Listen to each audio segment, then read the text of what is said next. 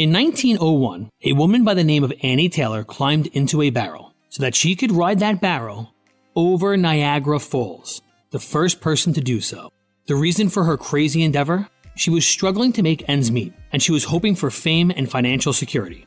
It's Ryan from United Faith Mortgage, a faith and family mortgage team that tries to improve your financial outlook without having to ship you over a 170 foot waterfall.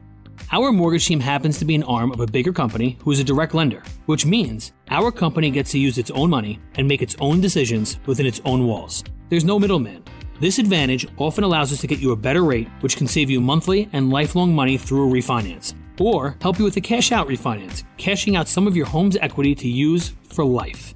We are United Faith Mortgage. United Faith Mortgage is a DBA of United Mortgage Corp., 25 Melville Park Road, Melville, New York. Licensed mortgage banker. For all licensing information, go to nmlsconsumeraccess.org. Corporate NMLS number 1330. Equal housing lender. Not licensed in Alaska, Hawaii, Georgia, Massachusetts, North Dakota, South Dakota, and Utah. We are going to get into a conversation right now with Rob West. He is the host of MoneyWise Live, which comes on at 4 Eastern here on 88.9 Moody Radio. And of course, he gives us strategies for managing our money straight from Scripture. Good morning to you, Rob. Good morning, Tommy and Tom. It's great to be with you. Hey, Rob. It's really great to be with you as we're wrapping up this year and we're heading to a brand new year. I've heard a rumor that you've got like some tips, some financial strategies that could help us in the new year. Why don't you give us, I don't know, a handful, say about five different tips that we can maybe implement in the new year? I'd be delighted to. You know, as we round out a year and start a new one, it's a great time to push the reset button. And that usually includes some aspect of our finances. So, as believers, as Christ followers, what does that look like to be a more faithful and wise steward in the new year? Well, yeah, I'll just throw out a few ideas. Number one, why don't we seek to grow in our understanding of biblical money management? You know, even if we left home with some financial literacy, we may not have been taught God's heart as it relates to our money. Well, we could all use some extra uh, reading in that area. So I've got three options. A light read would be Your Money Counts by Howard Dayton. A new read, a book I read this year that had a profound impact on my life, is a book called Redeeming Money by the author Paul David Tripp. And then the maybe an in-depth read is Money, Possessions, and Eternity by Randy Alcorn. That more uh, apart from the Bible has had the most impact on me personally in this area of faith and finance. So your money counts, redeeming money or money, possessions, and eternity. Uh, number two, begin a gratitude journal. What is that? Well, what if at the end or the beginning of every day you had a journal and all you did was capture two to three things you're grateful for? Just jotting them down. I promise you that over time, it will make a profound impact on you personally as you start or end the day by just reflecting on God's provision in your life, the blessings that He's giving you. And what you'll realize quickly, if you haven't already, is that you have an abundance before the first dollar. And so perhaps this is the year you start a gratitude journal. Uh, number three, review your giving plan. Here's what I want to challenge you for 2023. Consider asking yourself this question How much should I keep this year? Rather than how much should I give. Maybe just by changing it up a little bit, it'll cause you to look at your giving a little bit differently. And let me offer one other tip here. What about a progressive giving target? You know, I've challenged folks in the past, and I think they really appreciate this idea of increasing their systematic giving 1% a year.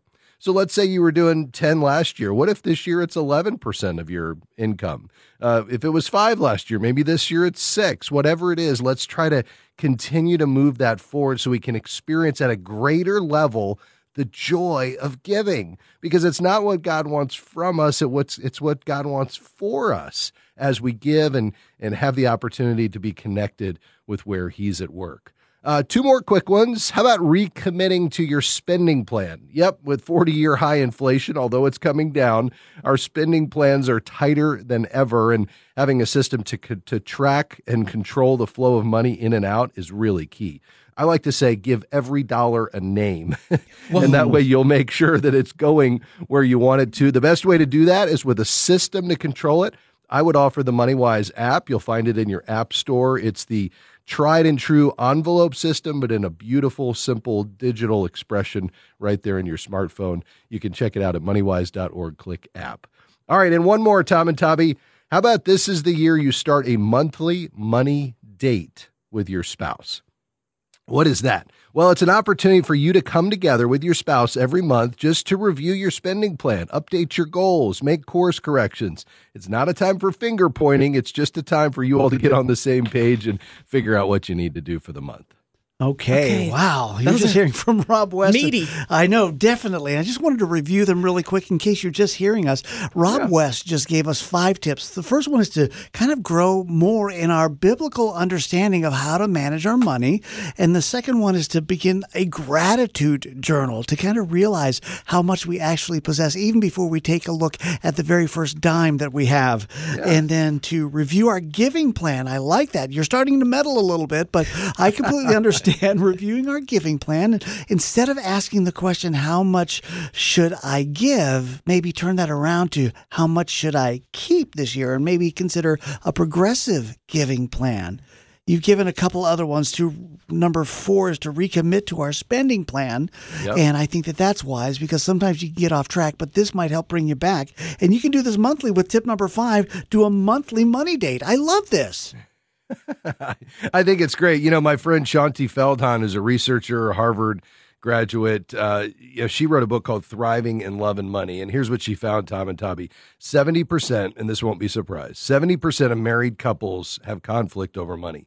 The two biggest things that she found in her research to overcome that number one, having margin. So it wasn't a matter of their income level it was the fact that they were living below their income and they had margin. That was key. And then number two, to overcome conflict with money in marriage was communication. We're not mm-hmm. surprised by that. But having a money date, a time set aside where, again, we don't finger point, but we're talking, we're course correcting, we're updating our goals, we're looking at our plan. It's really critical to moving forward together with unity in this area of money and marriage. Wow, that is so powerful, especially when you consider all the fights that break out over money in marriage. I don't know anything about that, but I hear, I've heard, you know, about it. So good to have you with us. This is Mornings with Tom and Tabby, and we're speaking with Rob West, giving us some wisdom for the end of one year, looking forward to a brand new year. And there are some changes afoot coming up in January. Rob, tell us about that. Well, that's exactly right. Why not uh, in a new year, a new name for the show? we're renaming uh, MoneyWise Live to Faith and Finance Live. Now, why would we do that? Well, we really felt like as we looked at the heart and the vision behind the ministry, yes, it's important to be wise with money, but that's not our legacy. It's really about starting with our faith. What is God doing in our lives and in our hearts?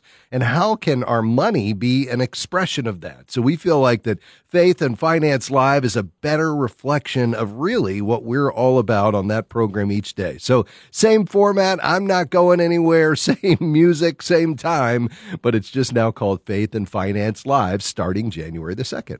Interesting. Okay, so I'm I'm intrigued with this this name change and the meaning behind it and and where you guys are headed. Are there any new types of things you might be planning to do for the show?